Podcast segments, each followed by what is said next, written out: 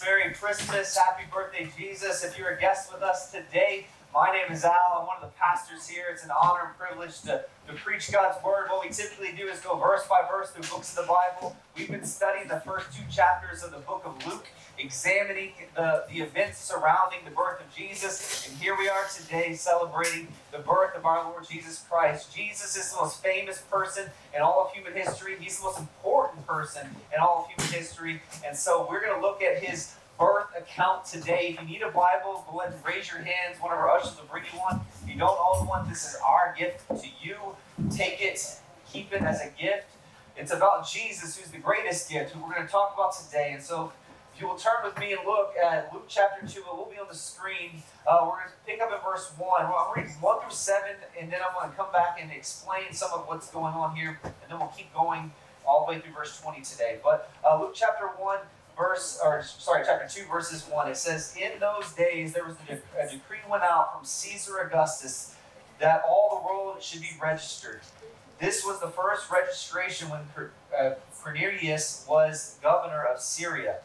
And all went to be registered, each to his own town. So Joseph went from Galilee, uh, up from Galilee to uh, from the town of Nazareth to Judea, the city of David, which is called Bethlehem because he was of the house and lineage of David, to be registered with Mary, his betrothed, who was with child. And while they were there, the time came for her to give birth, and she gave birth to her firstborn son, and wrapped him in swaddling cloths, and laid him in a manger, because there was no room for them in the inn.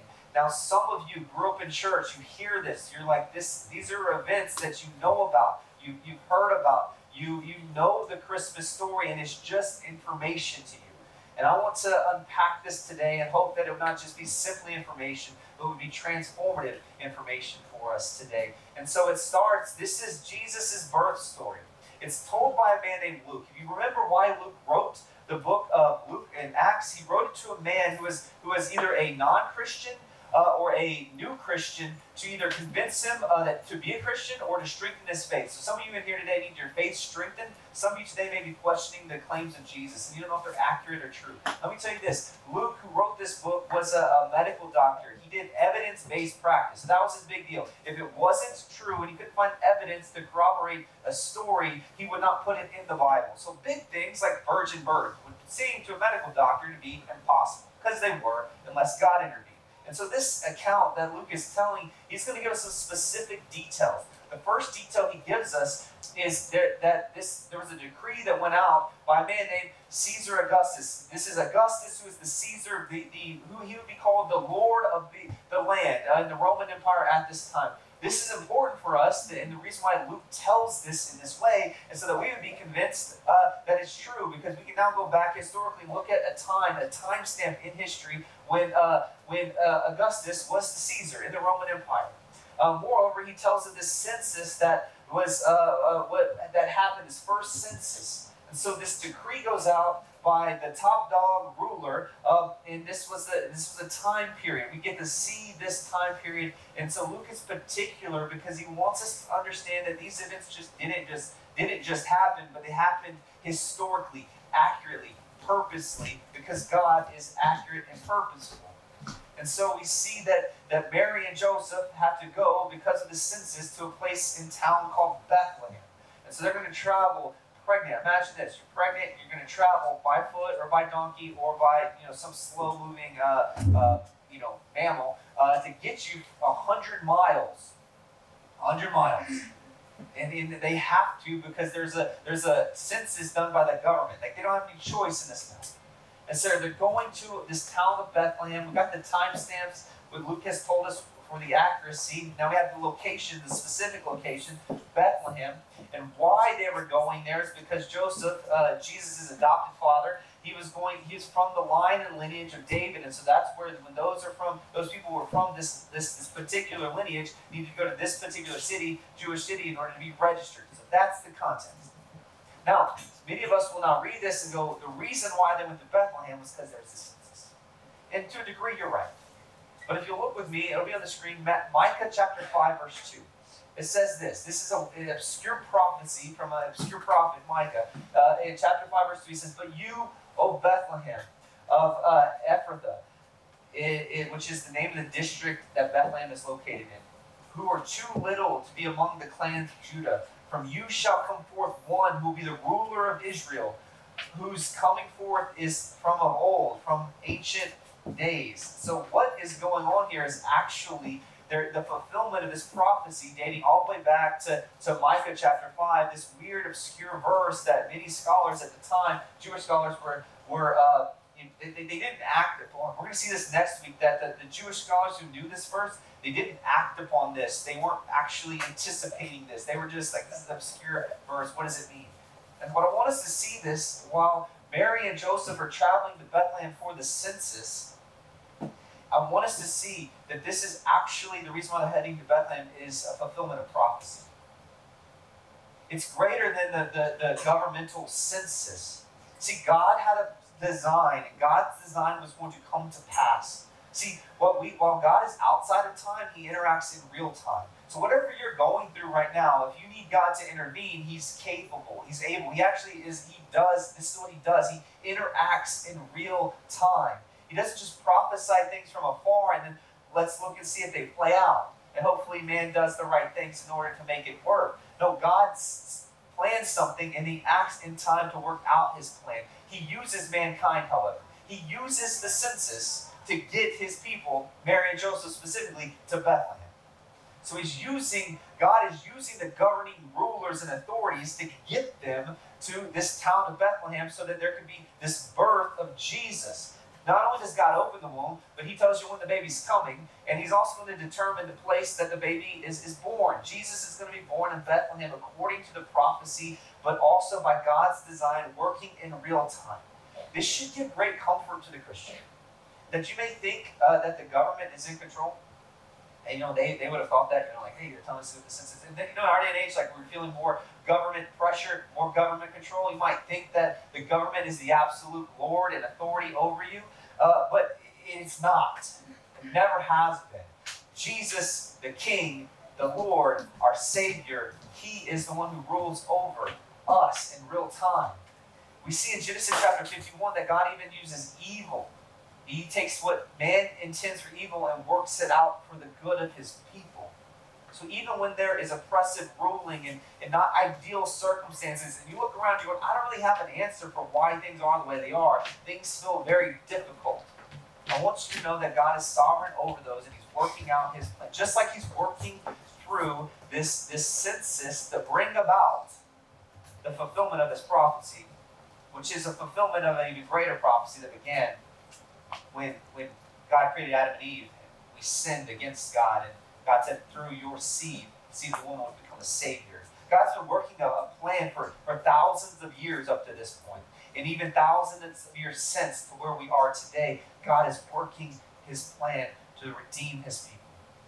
And so, if it's true that God is working, even, even in spite of us, uh, I need some of you have you have real regrets. Like you have real regrets in your life. You have real failures. You have real shortcomings. You're real discouraged.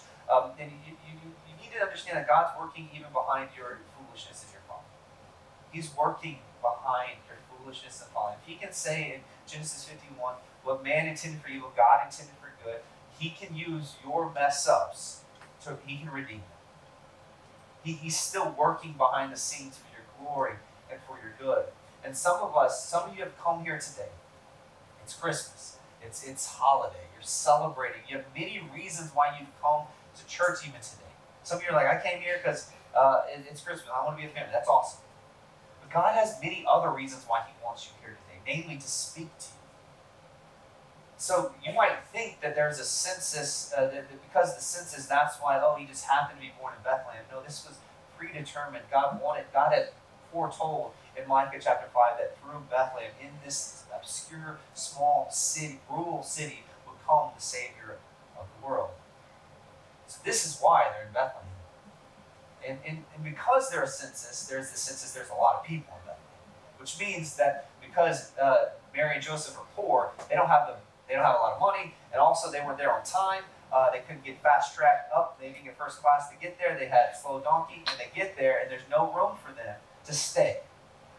So pregnant Mary, just imagine showing up to the hospital like, yeah, route. Like, we're gonna go. Let's find where the horse is. That's what. And so Jesus is born in something more similar to a cattle stall.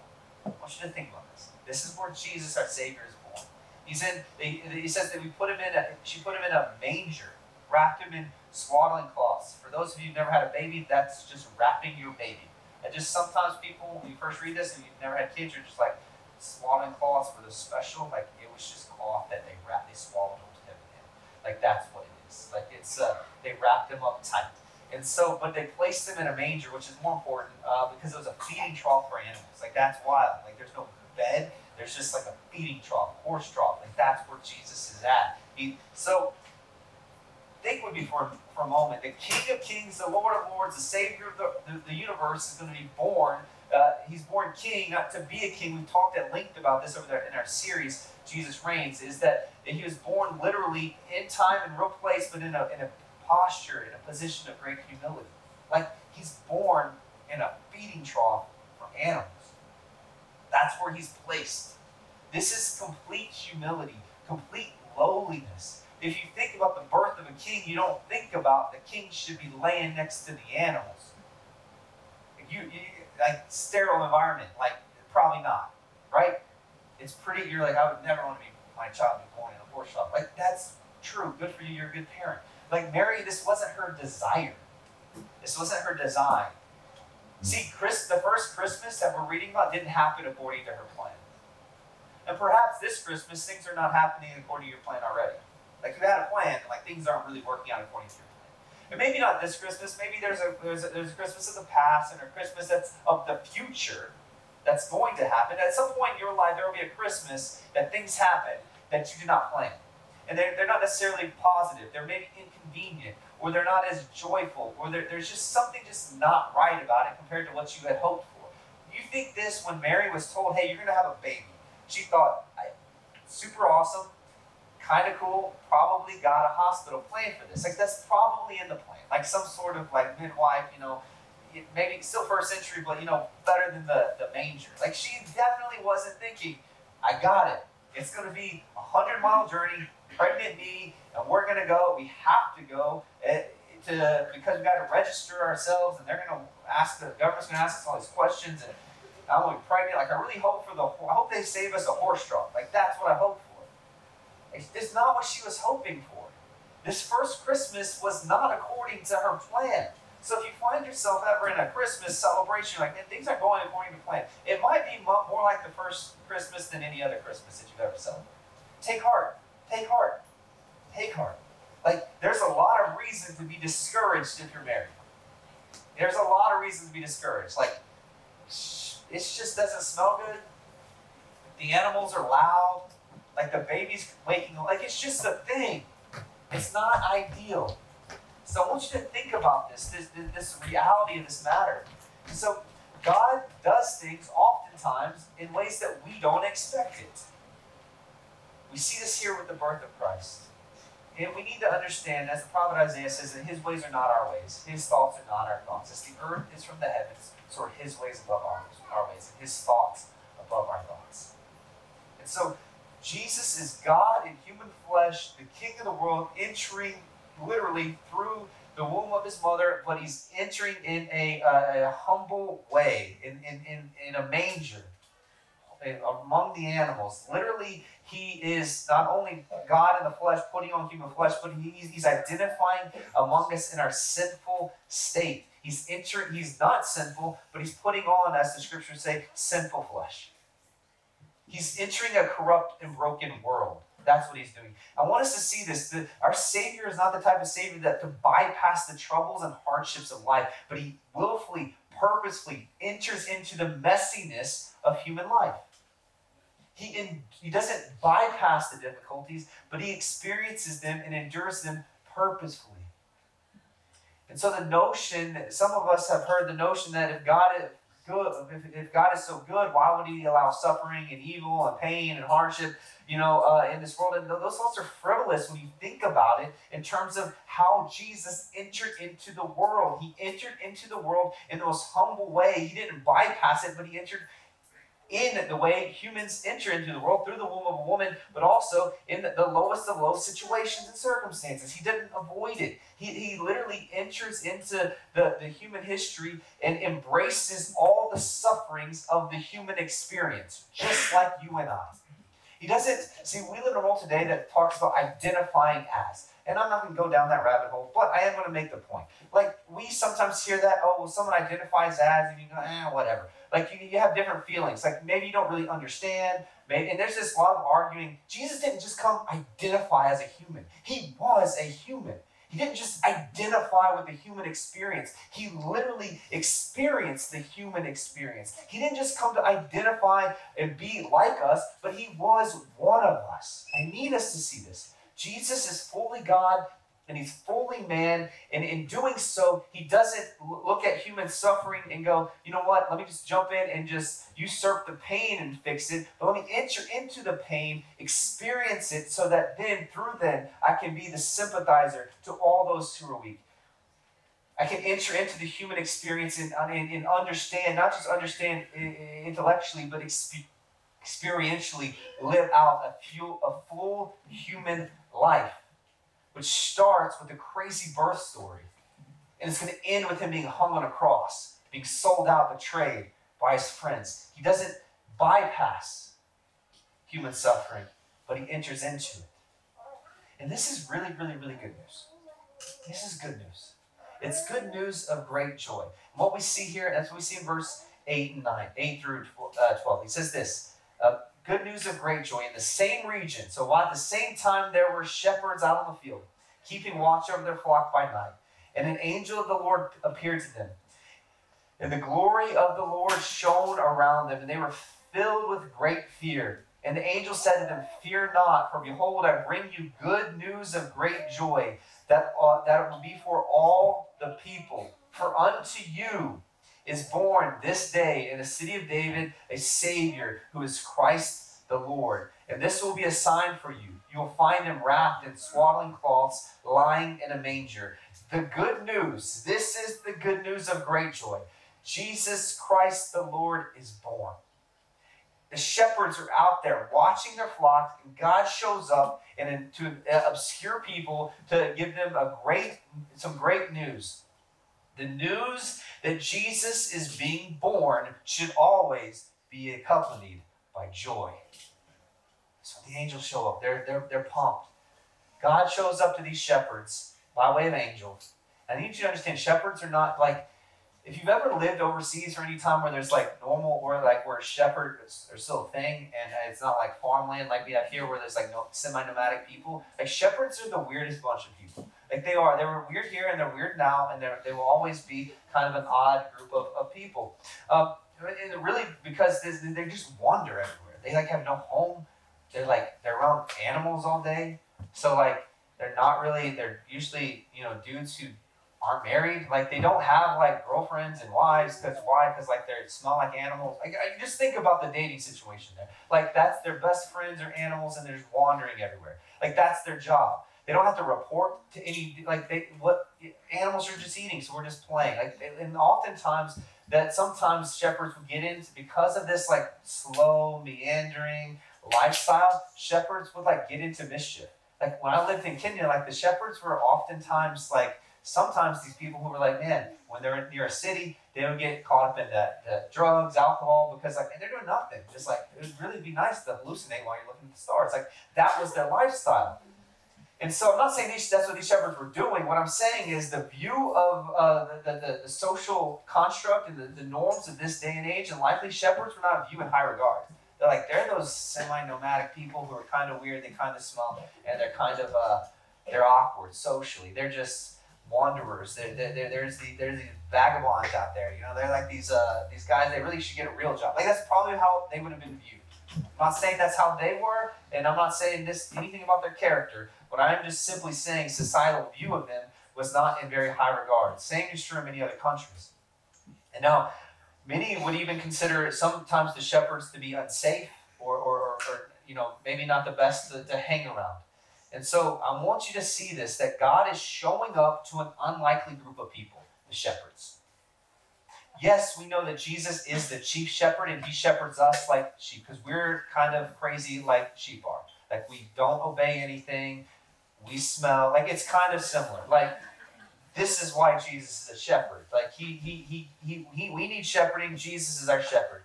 But Jesus shows up to these people who socially are not the, the most um, welcomed in society. I want you to see this. Jesus will come overcome any social stigma, any obstacle to speak to you. This is what he is doing. He's showing up to the not only is Jesus himself experiencing the low, lowest of low type birth, but now he now God is showing up to bring the news to another lowly group of people. And, and, and the angel shows up and tells these, these, these shepherds about the birth of Jesus the King. And so I want you to, you personally to know now your life, whatever you've been through, whatever you think of yourself, whatever you've gone through, whatever society may think of you, no matter what you think of yourself or what others think of you, God is not uh, ashamed to chase after you. That's what we see with, with the shepherds here. And so we live in a day right now where, where, there's a lot of talk about who's naughty, who's nice, who's good, who's bad, like right, like who are the people and who are the most deserving. See, the shepherds aren't deserving. You and I aren't deserving. There's no one, no one who's going to be saved by Jesus who's really deserving. So what we see here is that this good news of great joy, as the scriptures say, will be for all people. At the end of verse 10, this is for all people, all types of people. That's what it's for, even shepherds. Jesus' birth is for all types of people, meaning anyone can come to Jesus. And that anyone can come to Jesus to be saved, no matter your background, your socioeconomic status, your your upbringing, uh, your upbringing, your voting record. Like, come to Jesus. Anyone can come to Jesus, but there's no salvation apart from Jesus. Everyone must come to Jesus. See, Christianity is the most inclusive religion there is. It welcomes anyone. At the same time, it's the most exclusive religion there is because there's only one way. There's only one way. So God is not, not ashamed to show up to the shepherds and say, hey, my son is born. He's the Savior of the world. He is, quote, Christ the Lord, and he's for you. He's for you. Go see him. Go check him out. He's in a horse trough, laying there, and some clothes on. And he says this is good news of great joy. What is the news, though? Let's see this. What is the news of great joy?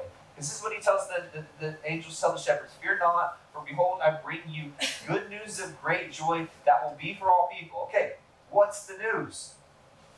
For unto you is born this day in the city of David a Savior who is Christ the Lord. The news is that Christ is Lord. The Savior is born. This is the news that Christ the Lord is born. The Messiah. That's what Christ means. It's not Jesus' last name, it's, it's, it's his title. Christ means Messiah. And, and Christ the King has been born. Go seek him. Go worship him. Go celebrate him. Go to Jesus. The, the, the whole the angels are not saying, look, you know, be really excited that angels showed up. They're like, no, we're just telling you to get out of here. Go to the real shepherd. Go to the real king. Go to the real Lord. Go to the real Savior. And see, this is the great news of Christmas that Christ, the Lord, was born. This is what we celebrate. This is what we commemorate. This is why we do so in a festive way with feasts and friends and fellowship and whatever else that we can find ourselves to do to celebrate this great King, Christ the Lord. Literally, Christ meaning Messiah, Savior of the world. Lord meaning He's God. This is told not just as an idea later where Jesus will claim to be God, but is foretold before he was born and at his birth that he is both Messiah, Savior, and Lord, meaning he is the God and King. He's come to save. Why celebrate just the news of some religious hero? Like, just who cares about the birth of this guy if he's not the king? Who cares if he's to celebrate the birth of some Jewish man if he was not God? Who cares if he is not Savior? Who cares about his birth if he is not Lord? This is why later we'll find out that next week that his birth shocks the Roman Empire and they put a hit out on his life to, to kill Jesus because he was not born to be a king. In fact, he was born actually king. And this is what we see. He was born for that purpose to be both Savior and Lord, Messiah and King. So this is the news. Go and see the Savior. Go and see the Messiah. Go and see Christ the Lord. And here's how you'll find him. You'll find him wrapped up in swaddling cloths. You'll see him lying in a manger. That's how you'll know there he is, Christ the King. But I want you to know that this news, just like they heard, they heard here's how here's who he is, here's where he's gonna be, and here's how to find him. Like that was news to them. That was simply news. To receive or to reject, correct? Like they could have just started, okay. Weird. Weird. The some angel. Like we see weird stuff out here as shepherds in the night. Like we see weird stuff. But like, it could have been just information to. And so sometimes for us, we hear information about who God is and the nature, character, and work of Jesus, and it's just information to us. We don't act on it. We don't do anything with it. And so what I want you to hear today in a very similar fashion, that the news, that this is the news, that Christ the Lord was born. That Christ the Lord lived in your place without sin that Christ the Lord died a death in your place to save you from your sin. That Christ the Lord did not remain dead, but he's now risen victoriously, defeating sin, Satan, death, and the grave. That's the news. That's the news. This that the resurrection of Jesus proved that Jesus was not only God, but everything that he said was true, that he loves you and he gave himself for you. This is the news. The news was he began his life wrapped in swaddling cloth, lying in a manger, helpless baby, embraced the fullness of humanity and full humility for you.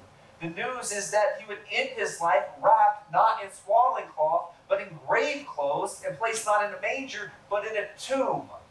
After being crucified, beaten, and murdered for you. And just like Jesus didn't stay in swaddling clothes forever, he would not stay dead. He would rise victoriously, defeating Satan, sin, death, and the grave on the third day. So when we examine the birth of Christ, we must understand that he was born for that purpose to be Savior, to be God, to be King, to be your Savior to be your God, to be your King. That's the news. The question is, how do you respond to the news? How do you respond?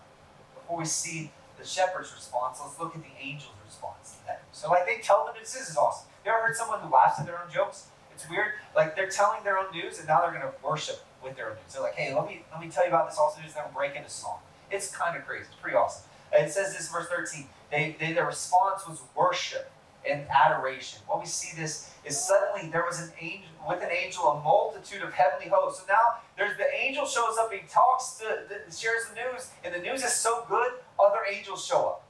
Like they, they leave their heavenly posts and they're like, they just that angel just shared the news about the birth of Jesus. Let's go. And they just like fly over there.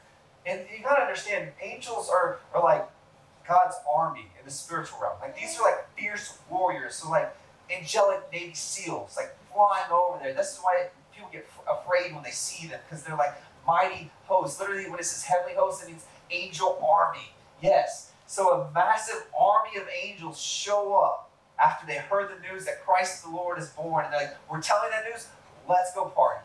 And they show up and they say, verse 14, glory to God in the highest. So they start bursting into song and then praising God and, they, and they're in awe of God. They're in wonder of God. And they say, Glory to God in the highest, and on earth peace among those whom he is pleased. They're like, Glory to his name. Ascribe worth to his name. This is what worship is. It's, it's, it's ascribing the, the due worth to God's name. And saying, Your name is worthy. It's glorious. It's awesome. It's, it says, quote, the highest. Your name is the highest. Let's praise Him. The angels, the army of angels, imagine the army of angels just like bursting out like a choir, praising God in adoration. the news of Jesus, the news of his birth, the news of his life, the news of his death on the cross in your place for your sins, the news of his resurrection, the news of all the entirety of the person and work of Jesus should lead you to this type of adoration. This is why we sing songs at Christmas. Like, oh, come, let us adore him. You sing these songs like they're just songs that you sing on Christmas. Like, oh, like this is the type of stuff we're talking about. Joining in with the heavenly host, praising the name of our God and King, adoring him with great adoration. See, the difference between Satan and demons and angels, you want to know the difference is? Because Satan and demons are just fallen angels. They're just they're just rebellious angels. The only difference between Satan and demons and these angels here is who they worship. It's the only difference. See, Satan and demons are fallen angels, meaning they refuse to give glory to God in the highest. So for you today, I just want you to this, think about this. For you today, to not give glory to God in the highest, when you hear the news of Jesus, you are more like a demon than you are the angelic host. We don't join the sound of the triumphant or the losing, uh, wannabe triumphant angel or fallen angels, the demons and rebellious army against the Lord God. We join in the sound of the heavenly host. We join in the victors. We join in the good news, the celebration of the person and work of Jesus, and ascribe worth and glory to his name. We celebrate, we worship, we adore him, we praise him for what he has done, what he will do, and what is to come. Jesus is returning. He's going to return with this group of angels, and they're going to be heavenly hosts. They're going to be an army, and they're going to lay waste to God's enemies because Jesus Christ is King.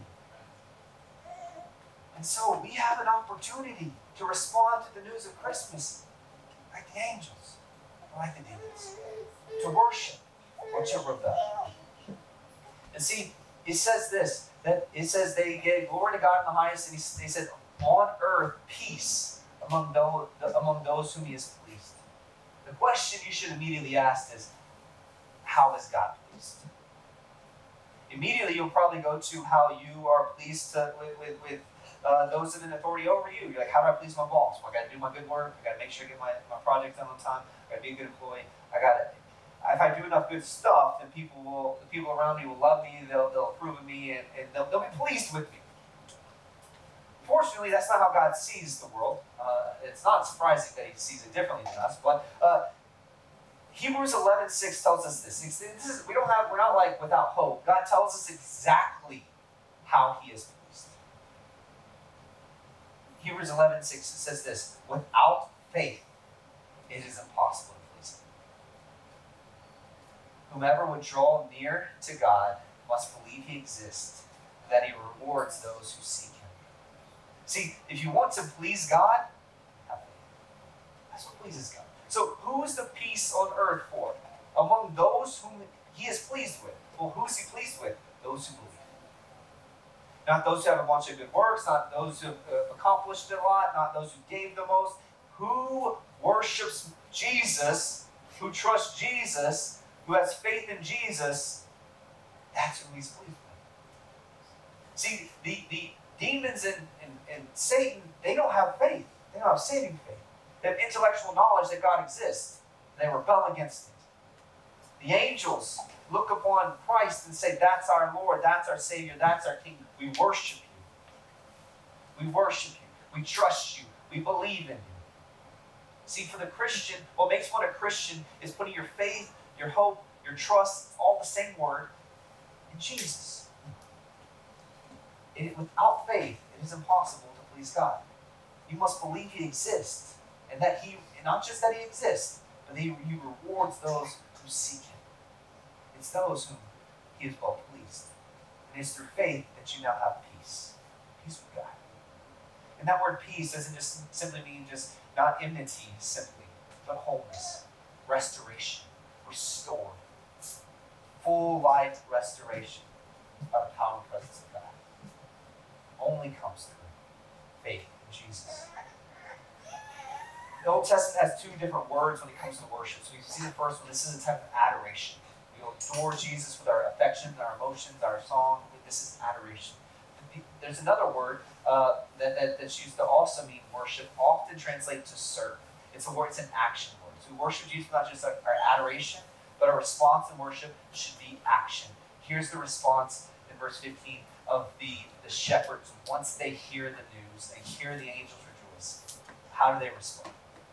When the angels went away from heaven, the shepherds said to one another, Let's go. Let us go. Let us go to Bethlehem and see the thing that has happened, which Christ the Lord, or which the Lord has made known to us. And look at this. They're like, they hear the news, and what do they say? Let's go. Action. Let's worship. Action. Let's go to Bethlehem. Notice that they don't sit there and philosophize about the news. It's either they receive the news or they reject the news. Hey, go see the, the king born or not go see the king born. They hear the every time you hear the gospel of Jesus, this is your opportunity. You can respond with worship, adoration, and action, or you can just dismiss it. They hear the news and say, Let's go. Let's go see the thing that has happened. Notice they don't go, Let's go see if it, if it has happened. I wonder if it has. They're just convinced it has happened. Let us go to Bethlehem to see the thing that has happened, which the Lord has made known to us. Some of you today, the Lord wants to make known to you that Jesus Christ is your Savior and your Lord, and He wants you to believe upon Him and have new life. And what did they do? In verse 16, and they went with haste. They're like going to sprint. They're, they're racing each other and found Mary and Joseph and the baby lying in the manger. And they saw it and they made known to uh, they, made, they made known the saying that had been told to them concerning the child. So they see Jesus, they see Mary, they see Joseph, they're worshiping. They're like, guys, guess what? The angels told us you were here. You're really here. God loves you guys. God loves this child. He's like the Savior. He's been, uh, this has been made known to us. And they're like, I know. We were excited too. In verse 18, and all who heard it wondered at what the shepherds had told them. And Mary treasured up these things and pondered in her heart. And the shepherds returned. oh, yeah, we got the sheep out there. They, retor- they returned glorifying and praising God for all that they had heard and seen as it had been told to them. Their response, adoration, and then action. Action. See, the, the news of Jesus demands action. It means that and it's not action by works, it's action. The action that God demands is faith. This is what repentance looks like. The first act of repentance is turning from unbelief to. See, when, when, when God calls us to repent of our sin when we first become Christians, it's not turn from your life and do everything right. It's turn from disobedience, uh, sorry, turn from disbelief, unbelief, to belief. A faith. And if you're that's how you become a Christian. If you want to become a Christian today, you go from your unbelief to belief. That's your action step. If you're not a Christian, that's your action step. You go from unbelief now to belief. I trust you, Jesus. And then you do like the shepherds and go, let me go figure some more, let me go examine this for myself. I believe it, but let me keep asking questions. Let me read God's word. Let me continue to figure out uh, what, what God has said concerning these matters. But the first step is not go read the Bible completely and then maybe get baptized and maybe have a conversation and maybe, maybe, maybe, maybe you'll eventually become a Christian. No, first step is going from unbelief to belief. And from there, you can take action steps towards uh, reading the scriptures and having conversations. But to become a Christian, you have to do nothing other than believe. Salvation is not by works at all, it's only through faith. Only through faith. now, if you are a Christian, you came in here today, you know, love, and trust Jesus, your action step today is adoration and worship, but you're also a life of action in obedience to Jesus because He is your Savior and King. What does His Word say? Do you believe it? Do you trust it? Do you love it? Do you run to it? Do you take your cues from it? So we are celebrating today We'll celebrate tomorrow, you will with your families. We're celebrating the news, but also the historical event of the birth of our King Jesus. And as we celebrate Christmas, let us actually look to Christ. Let's see him as the shepherds did. They went to go lay eyes on him. Let's see him. Let's remember him. Let's celebrate him. Let's commemorate him. Let's, let's enjoy this great thing that has happened. That now, through faith in the Lord Jesus, what the news of the gospel and glory of God has been made known to us, which gives us cause to celebrate. In like verse 20, it says this And the shepherds returned, glorifying and praising God for all that they had heard, seen, and had been told to them. And Mary's response in verse 19 was that she treasured up these things and pondered these things in her heart. There's two responses for the Christian today to wonder, to be in awe, to ponder, to meditate, to think upon, to, to set your heart and mind towards the, the true, accurate events around Jesus, his birth. But not just as historical events, but the application they have to your life that you have a good God, a Savior, and King. That, that when you look at his life, you see his birth, you see his sinless life, you see his death, you see his resurrection, you see it all. You see the great length, therefore, that Jesus went to save you. I don't know if you bought any Christmas presents this week or this month.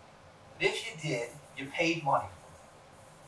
And some of you, maybe, you looked at a gift like I did and said, that costs too much. I cannot afford that, and I'm not going to buy that. We'll move on to another. If you've done that, the reason why, the reason why I, that, that, that, that, that article of clothing, whatever it was, uh, was not worth the price on that price tag. Now, there's other things I paid for that I would have paid a lot more for because I, I wanted that even more.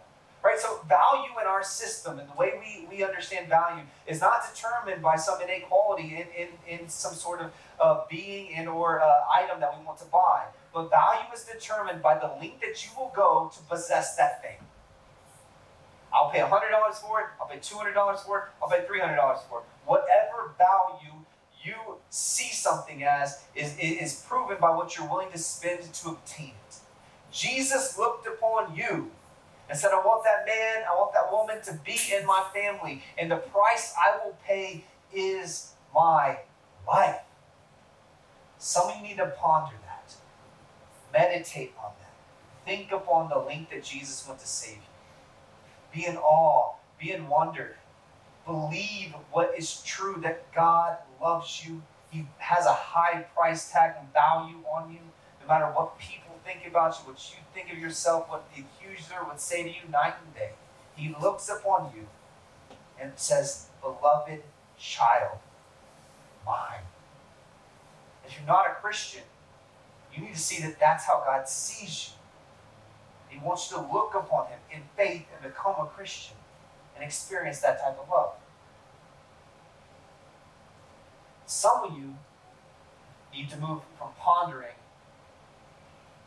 getting in the car, going home, praising God, turning up the music, singing shouts of joy, and go to a party somewhere like the like the shepherds. Verse 20. That's what they did. Like just imagine, like how they were returning to the field to get their sheep. They're like just talking about the events surrounding Jesus' birth. They're praising God. They're high fiving one another. They're loud. Like they don't need energy drinks. They got it all. Some of you today, that is what God is calling you to do, is just celebrate, to commemorate, to enjoy, to worship, whether it's through pondering or through loud shouts of joy. We're going to help you by, by cranking up the music, and we're going to worship Jesus. And we're going to do it in a couple of tangible ways. I'm going to pray for us. Pastor Alex is going to come lead us in communion. But those two ways we're going to respond in worship with our adoration and with our action today is number one, through action, through partaking of the Lord's Supper, remembering the death, burial, the resurrection of Jesus. The only reason why Christmas is good news is because Easter is better news. That's what we're going to remember. And then we're going to sing. We're going to sing loud. We're going to sing with hearts full of joy. We're going to celebrate. We're going to commemorate the birth of Christ the King. Let's pray. Lord Jesus, you are our good God and King, and we adore you. We look up to you. We praise you. We ask that you let, fill our hearts with wonder, with awe, with glory and praise. Due your name. May we leave here shouting for joy like the shepherds, glorifying you and praising you, you, Lord Jesus, not just now, not just tonight, and but into tomorrow and into tomorrow's evening and into the new year. May we just be a people who adore you and worship you with our action and with our adoration. Move and power among us as we respond, Lord Jesus, I pray. Amen.